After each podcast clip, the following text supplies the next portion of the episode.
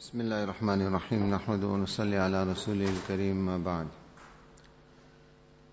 قال الله تعالى أعوذ بالله من الشيطان الرجيم بسم الله الرحمن الرحيم خذ العفو وأمر بالعرف وأعرض عن الجاهلين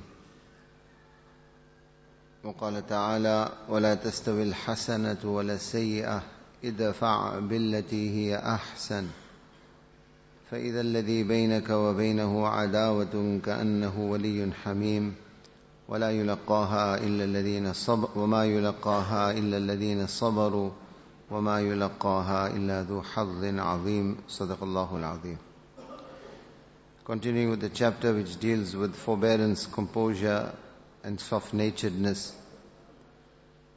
This verse of the Quran, the second verse in the introduction of this chapter that Imam Nawawi rahimahullah brings, it's a verse that has passed on few occasions in other chapters also. Very brief verse of the Quran in which Allah subhanahu wa ta'ala gives us three injunctions. We find that in the Arabic language, what we call amr, an injunction or the imperative sense, in the Quran it constitutes that which Allah subhanahu wa ta'ala makes farz, compulsory upon us. Allah ta'ala says, خُذِ الْعَفْوَ وَأْمُرْ بِالْعُرْفِ وَأَعْرِضْ عَنِ الْجَاهِلِينَ Three imperatives, three commands. The first of which is Allah Ta'ala says, adopt forgiveness. خُذِ الْعَفْوَ In other words, in dealing with your fellow human being, you must be someone who does not hold a grudge. Is not always motivated by a desire for revenge or to gain the upper hand or to even gain back your right.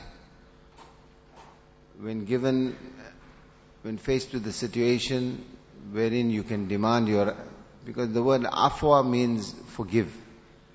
So the only time you're going to forgive someone is if they did something wrong to you. If they've eaten up your haq, your right. And unfortunately, we are living in an era or period where almost every day we have this. That somebody did something wrong to me. Somebody has taken some right. Even when we are wrong also we feel we are right. So when faced with this kind of situation, you have one of two options. Either you can get back at the person, demand your right. You may even be fair and equitable. In other words, you only recover to the extent of the wrong. Or what happens more often than not is he did one wrong to you, you react in a manner where you do a worse wrong to him. This more often than not unfortunately happens. However, what is Allah Ta'ala telling us? Allah Ta'ala says, let it go, forgive. Allow that person to get the upper hand over you. And interestingly, the Arabic language, there are many nuances, underlying tones in expressions in Arabic. For example, Allah Ta'ala could have said, O'afu. O'afu means forgive. Or Allah Ta'ala could have said, If'alil af. Allah could have commanded you that take a stance of forgiveness. But instead of that, what does the Quran say?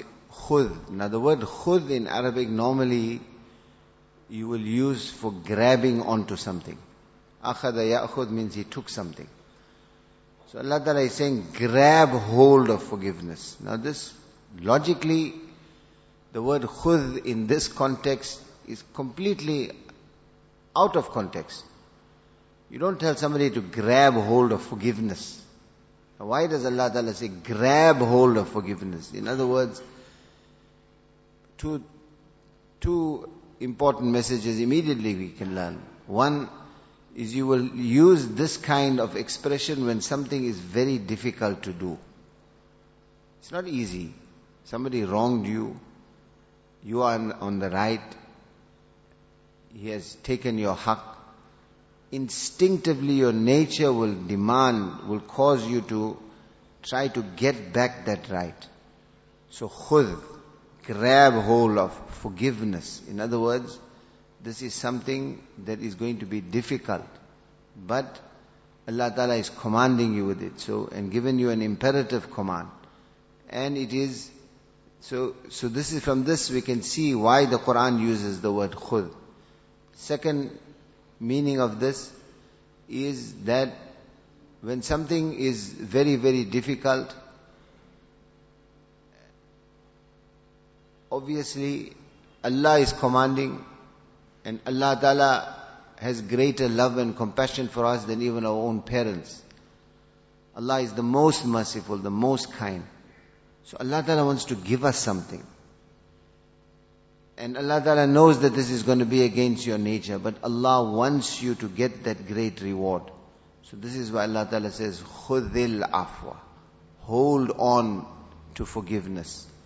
Third meaning we can get from this is that, like we find in another hadith of Rasulullah sallallahu alayhi wasallam, where Nabi sallallahu alayhi wasallam encouraged us that in every condition and circumstance, alaykum bis sam'i wa ta'a. He said, hold on to listening and to obedience. And then we find that expression in that hadith, addu alayha bin nawajir. Addu alayha bin nawajiz means bite onto it. In other words, never ever let it go. Akhlaq, character, akhlaq and character, husn khuluk is what? Af, forgiveness.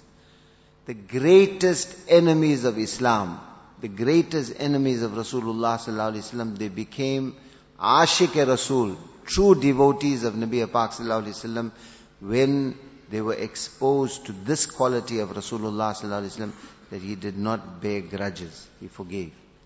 Not just forgave, forgave from the heart.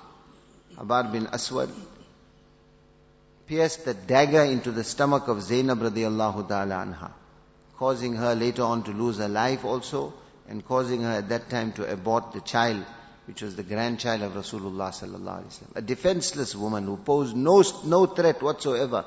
She was alone going on a camel leaving from Makkah Mukarramah to go and join her father. Such a merciless act.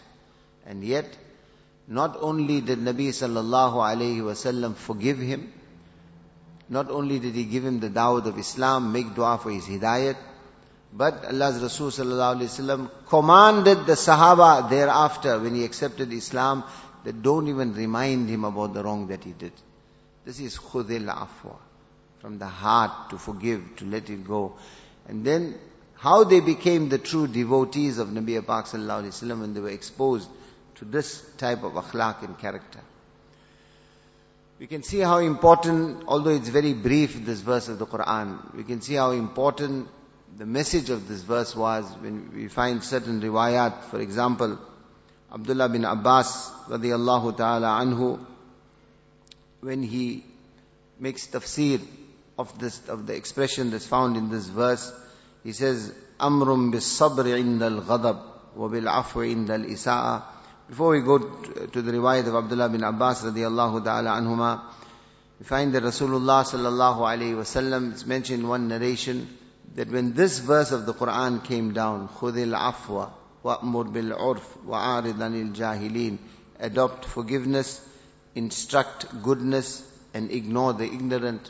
That's literal translation. Allah, Allah's Rasul sallallahu alayhi wasallam asked Jibreel, that, that oh Jibril, ma hada, ya Jibril. What does this verse actually mean? What does Allah want from me? Jibril went back to Allah subhanahu wa ta'ala and then he came back with the response from Allah subhanahu wa ta'ala that amarak an ta'fu amman zalamak wa tu'ti man haramak wa tasil man qata'ak. We mentioned this before. That in riwayat we find that Rasulullah said that akhlaq and character is broken up into 360 parts. There are 360 aspects of akhlaq and character. One hadith we find he said 70 parts. You know, al-haya'u shu'batun min al-iman. He said haya and shame, modesty also is part of iman. In any case, 360 parts akhlaq and character is made up of. And Nabi Sallallahu Alaihi Wasallam told Abu Bakr radiallahu ta'ala anhu that anyone who comes before Allah with any of the 360 parts, Allah will give them Jannat. So Abu Bakr radiallahu ta'ala asked that, Ya Rasulullah, are any of the 360 parts of akhlaq and character found in me? Nabi sallallahu alayhi wa said, Oh Abu Bakr, all 360 are found in you. But 360, that is something will look like a mountain. How are you going to climb such a mountain? 360 parts. So ulama kiram say that in this hadith, the one that we are mentioning now, and like that certain other ah-, ah-, ahadith, we find that the nichor, the essence, the crux of the akhlaq and character of Rasulullah sallallahu alaihi wasallam has been condensed into three things. I mentioned this before, I mention it again. I mentioned it a few times actually.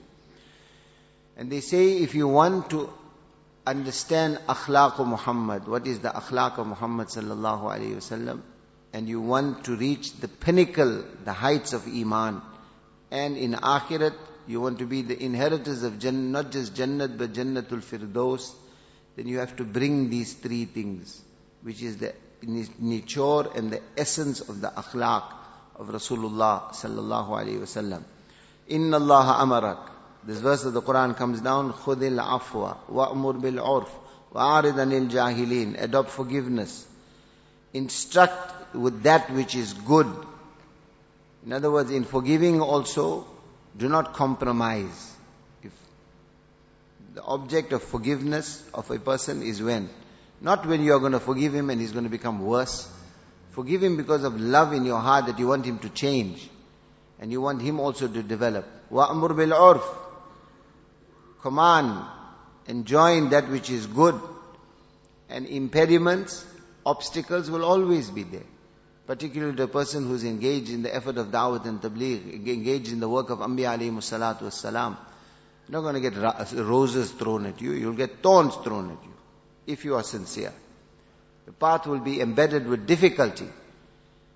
You will face those who are not listening to you, those who totally oppose you more often than not on the basis of ignorance. So what does Allah Ta'ala tell you? Go fight with them?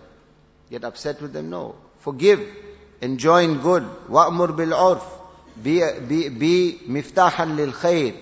Be an opening for goodness. And in the face of blatant ignorance, in the face of blatant ignorance, Allah Ta'ala says, A'arid, ignore it. Don't let it affect you. Aridanil jahilin. This is an ajib verse of the Quran, my respected brothers. You can ponder and ponder. There's so many asbaq and lessons, so many hidden jewels that are found in this command of Allah subhanahu wa ta'ala. Khud, hold on to forgiveness.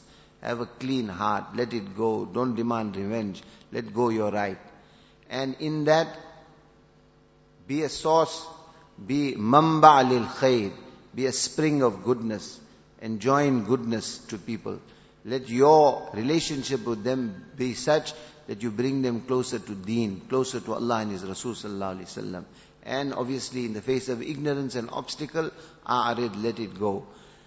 Nevertheless, Allah's Rasul asked Jibreel that what is the true meaning of this verse, and like I said, it was the nature and essence of the akhlaq of Nabi Pak sallallahu alaihi. Inshallah we'll continue. Subhanallah.